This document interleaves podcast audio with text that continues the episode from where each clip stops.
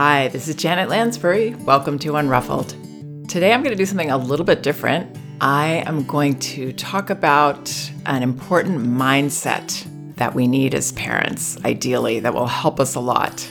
And I'm also going to offer at least one specific example because I know that helps to explain what I'm talking about. When I'm asked about one important thing that I could share with parents, one important recommendation, this is one that comes to mind. Another one that comes to mind is let feelings be, which I talk about a lot because that is such a challenge for us. But this one is more of an overall perspective. Okay, so the mindset is for us to rise tall into our power as parents, to believe in and embody our power. The power differential between us and our children is enormous. And for our children, it actually needs to be. Because if we can imagine being a tiny new person in the world for them to feel that they are overwhelming for us, that their behavior has the power to regularly upset us, this message that they're a little more than we can handle is disquieting. So, what we can do by understanding and stepping into our power is give our children this whole layer of safety and comfort. That doesn't mean life is going to be perfect and easy all the time with young children. It just isn't. There are a lot of challenges. But this is like a foundational comfort level that we're giving our children. And if it's not there, life is going to be a lot tougher for us because it's less comfortable for our children. And so this is helpful on a practical level for us because our children's behavior goes hand in hand with their level of comfort. So when they display challenging behaviors, it's a sign of some level of discomfort. And if they have this basic sense of security that we've got this job, like we we can do this job, we can handle them. Whatever happens, we're not intimidated, we're not threatened by them and their behavior. That helps lessen a lot of the issues that they have. So, other reasons it's important for us to come into communion with our power. It helps us to be less reactive to all the things that happen with our children, to their behavior and all their little experiments and emotionally fueled, unreasonable behavior that they have. And it helps us to avoid a lot of the pitfalls around giving power to behavior.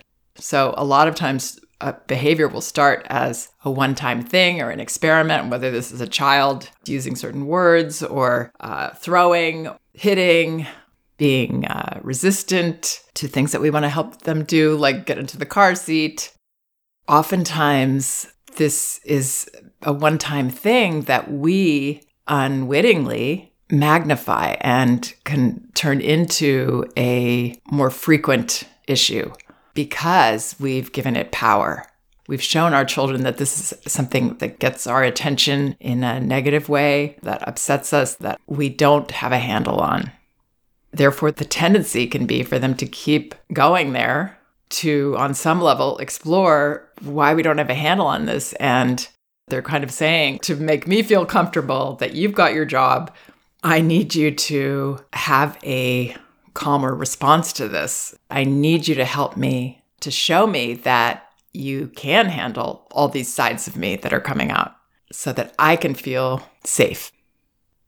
And this is a journey to self confidence as parents that I know intimately because for most of my life, I was not a confident person and even kind of wore that like a badge. And, you know, then it would be validated by my parents or even teachers. So then you believe it more and more.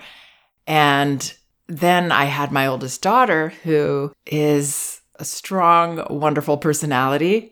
And I've shared a lot about my journey with her, how I had to find the confident parent in myself out of love for her and the intense desire to give her what she needed, what I started to realize. I mean, this took a long time for me to figure this out, but she needed me to be that for her. So that inspired me to find it in myself. I was able to realize wow, yes, she is tiny. She is not threatening. I can handle her. I can fulfill this job that I was given to be her parent. And this is what love really is for a child.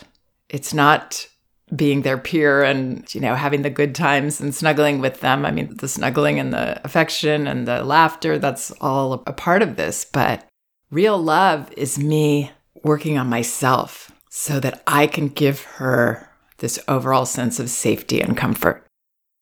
So I, I think I've talked a little about why this is important. I'm going to talk now about what gets in our way and makes this challenging for us, and then what we can do to gain this perspective, the how. So, what gets in our way are some very positive things, actually. We love our children so much that we can be almost uh, needy around them, you know, as we would with a person that was more on our level that we were in a relationship with.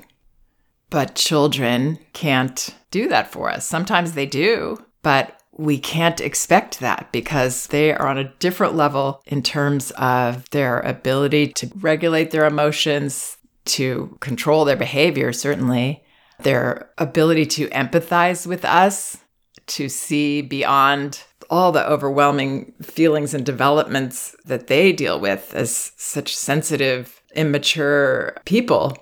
So, this is clouding over things like empathy that I'm being nice to you, my parent, that I'm giving you the love, the affection that you need or you want from me. That can't be considered part of their job in these early years. So, again, we might get that sometimes, but that doesn't mean we can expect it as we would appear, maybe. So that can make it harder for us to realize they actually love us deeply all the time. No matter what we do, almost, they love us. and that's true, even though they may be telling us, I don't like you. They may be pushing us away. They don't hug us when we want them to hug us. They prefer the other parent. They hit us, when they're upset. So if we're not tuned into our power, that can get in our way. They can make us feel like they don't love us. And respect can get in our way. So, this wonderful thing that I recommend and others recommend that we respect our child, that we're polite with them, we give them that courtesy that we would a peer or an adult. That respect can kind of confuse us about their place in our lives. Our relationship with children is not a relationship of two people on the same level in terms of power. They deserve just as much respect, but we cannot have the same expectations of them. They're not up to it. They can't be that for us. So, respecting children can confuse us about their abilities especially if we follow the approach that I teach, Magda Gerber's approach, we see from birth how capable children are. A baby is capable of a few things. They're capable of communicating with us. If we start to first communicate with them, we see that they understand and can communicate back. We see that they can direct their own play, that they have ideas about they want to do play wise. We see how they can uh, even start to participate in things like diaper changes with us by lifting up their bottoms, you know, when we ask them to, and when we've made this part of the routine. So we see right away how capable they are.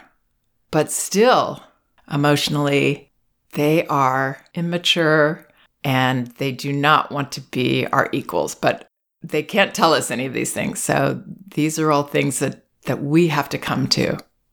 But yes, seeing our child as a capable person, that was one thing that really got in my way because I could see my daughter as a toddler was so capable. She was just, I don't know, she just could do all these things that I really had never imagined that young children could do.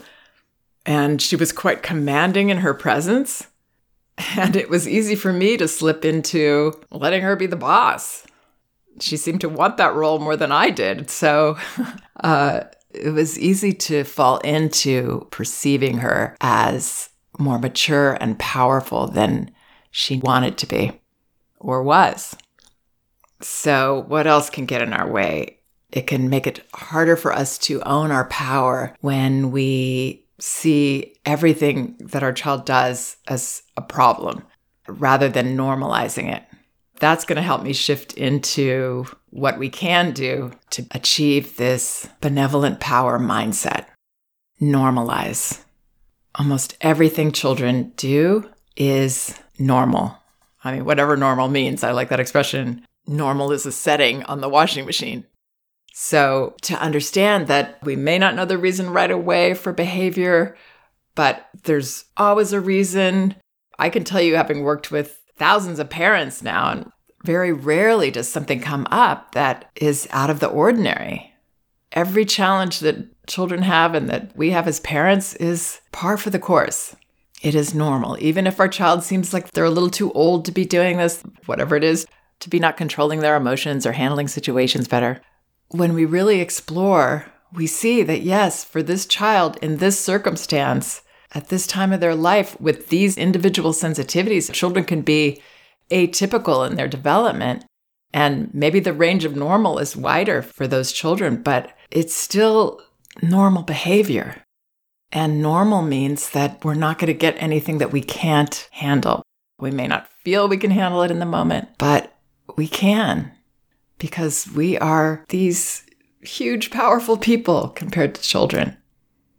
So if we see things as normal, as we see their behavior, all their quirks in their behavior and their challenging behavior and their in your face behaviors as normal for this time in my child's life, and usually if we look deeper, we'll uncover yes, there's a lot of stress going on here. So, of course, they're acting like this. Of course, they can't hold it together or they're lashing out or whatever it is. So we may not get the reason right away, but but we will get it. And the reason is never that in the people I've worked with, at least, it's never that I'm a terrible parent, my child doesn't love me, my child is going to grow up to be a this or that kind of person because they're doing this now as a toddler. It's not the case. So, knowing this, we can handle it. We can get in touch with that we are capable of this job. It's kind of like the way that when we have that second baby, it seems so much easier. We're not as stressed out. And maybe we do actually have a baby with an easier temperament. That happens too sometimes. But oftentimes it's just easier for us because all these things that were so scary to us the first time around, we've normalized. Oh, yeah, that happens. And then they stop doing that they go through this and they, you know, it gets better. This too shall pass. And when children are dealing with big transitions, like my parents expecting a baby, they have a baby, or I'm the oldest and the fourth baby is coming, that will in some way usually show up in their behavior. And that's why at least 85 to 90% of the parents that reach out to me it's like they've been going along fine. And now their toddler or their four year old or their six year old, all of a sudden, this behavior is happening. What do I do? I need help. And more often than not, there's a new baby or there's a new baby coming. This first huge change happening in their life where the rug's pulled out from under them. They fall apart and that shows up in their behavior. So expect this, normalize it, and it will be easier for you to feel your strength and your power. And then be able to, in a practical level, have less difficult behavior to deal with because you're giving your child that overall sense of, I've got this, don't worry, you've got capable adults taking care of you. It's not much you can do to throw us completely off. Yeah, when I'm having a bad day and I'm tired, yep, I lost my temper there. Totally normal for parents to do. But generally, I'm not going to be taken aback and scared by all the random challenging things that you do. But having said all that about normalizing, please do trust your instinct. If you do feel something is beyond normal or extreme, whether it's in yourself or your child, please do consult with a professional and get an assessment. I was consulting with parents recently and they had been in my class for a while when we used to have in-person classes and we were talking about this this subject of owning and embodying our power as parents and how important it is and how it kind of helps with so many pitfalls. And this dad said yes when we were in your class i noticed that you were very very comfortable and confident with the toddler's behavior in the class but you were also very warm. Yeah, so those two go together because when we're trying to reach for our power, when we don't own that power, when we haven't come into communion with it in ourselves, then we can be more strident, we can be more stern, we, we tend to push it with children. But once we get there, then we can be empathetic to children, even when they're doing the thing we told them not to do. We can be warm we're not intimidated, we're not scared. We can be our warm self. So I've always been a warm person, but I was never a confident person as a leader. And it's a very comfortable place to find in yourself to not be thrown and afraid of everything that goes on. And children kind of melt into that. They feel so comfortable. They flourish when they know that they don't have to worry about us. And everybody's got this in themselves. I totally believe that now. For an example of when they're doing something I didn't want them to do, how you can still be empathetic and warm. Uh, so we have this rule about, uh, and we do this in our classes, where we do a snack time and the children have to sit while they're eating snack, which is just some banana and some water. And if they get up, then their snack is done. It's done for them. You know, we make this rule very clear in the beginning. And then we trust them to understand it. And they do pretty much right away if we're unafraid of holding the limit. So then a child will get up and sometimes they will come back. And you know, these are maybe one and a half year olds and they're looking at me with these innocent eyes. And so I don't say, oh, I told you you left the table. And, you know, if you leave the table, you can't come back. I don't have that tone in my voice. I don't feel like that about them. I'm so tall in my power, so comfortable in my place with them as a leader that I'm able to say, oh, darn, you change your mind and you want more. Not this time, but yeah, ah, it's so hard when you change your mind. And invariably, they turn around and like smirk as they're going back off to play. It's very interesting. I've never had a child actually fall apart around this unless they were already, you know, exhausted or ready to leave or, you know, were having a rough time that day. And then it's it's almost like an opportunity for them to let go of some feelings. So we can still be loving and, and empathetic and not get that kind of tit for tat tone in our voice that we might if if we're less tall in our power, if we're more seeing our child as a peer who's maybe out to get us and making life hard for us, all these pitfalls we can fall into by not owning our role. We can have so much more grace for them. Again, not all the time. This isn't about being perfect, but it's just an overall attitude that makes us feel so much better about everything we're doing because we're coming from such a tall place of strength we're realizing that we can do this. You know, that's what I say at the end of my podcast. We can do this. And it's not just a tagline. This is something I really, really mean as an important reminder. This is everything to, to believe in ourselves, to believe that we've got this, that we were given this role and we're totally up to it. Not every minute, maybe, but overall, we can do this. And owning our power also means recognizing where we don't have power and where our children need to be the ones in control. This is true with children eating food, where our power is to offer the options that we're comfortable with. From there, we will have difficulty if we try to control how much they eat or what they choose to eat from what we've offered them. That is up to our child. They need that power. They need that trust. I also believe this is true, and I know this is controversial for many, but toilet learning, going on the toilet. So often parents say to me, My child refuses. Well, that can only happen if we are asking, if we are trying to make that happen. That's the only way a child can refuse.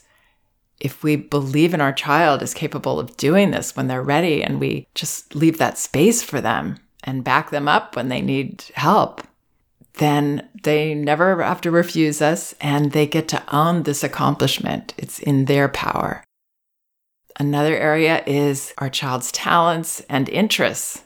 So we don't have the power, nor should we, in my opinion, to get our child to like sports or drawing, dance, or the wonderful toy that grandmother gave them. We can't make those things happen. And when we let go of trying to have power in those areas and control that, we find that our children's interests and talents and desires and all these aspects of their personality are like a gift that we get to keep opening and being surprised by, enjoying. So there's many, many positives in letting go of the power that we don't have. All those areas work much better when we allow the power to be with our child. Because we don't, of course, have power to make children who we want them to be but we do have a lot of power to help them feel secure, confident, and in tune with who they are, to thrive as themselves. One other specific I wanted to go into is a note that I, I got, I think it was on Instagram. This parent asked about her child throwing. Her toddler, when things didn't go his way, he was throwing. And she said, I don't know what else to do. I have told him that he could hurt me if he does this. So here's some of the things I've been talking about and how they relate to this situation. First of all, very, very normal for a child to throw, and sometimes they throw just for cause and effect, throwing something down, but sometimes they throw it out of emotion and how normal is it for us to throw things when we're upset? I mean, I don't throw things that will break, but I want to throw something down. You know, it's a feeling when you're upset. So that is also normal. And then I'm not sure how this looked the way this parent described it, but it's common for parents to try to use empathy for themselves to get their child to stop the behavior this is making me sad. This is upsetting me. You're going to hurt me. I don't know if the parent said it that way, but the feeling our child can get that their parent is vulnerable to them that way, that we would let them really hurt us, that we would let them upset us, that is an example of us not being tall in our power, but being smaller and more on our child's level. And it's disquieting for our child. And this doesn't mean it's wrong to say, like, oh, that hurts when you throw. Like, I can't let you throw. But if we're saying it as, this is why you have to stop throwing because you could hurt me, that's a subtle difference, right? But it's saying, I am vulnerable to you, to what you choose to do. And mostly children are not choosing to do that. It is an impulse that is taking over them. They're upset, or they're kind of testing like this gets a reaction out of my parent that's uncomfortable for me. So I have this impulse to keep doing it. So instead, as a leader with so much benevolent power, I would stop the behavior. I can't let you throw those. I'm going to pick that up. I'm going to stop you. And maybe it hits me first or something, and I would have a reaction. But then, as soon as possible, I would be in leader mode and stop it from happening. Maybe I need to remove that. I would notice the feeling because if our child can express the feeling to us, they don't have to do it through behavior. So I would say, like, that was frustrating for you that I said that, or it seems like you're mad.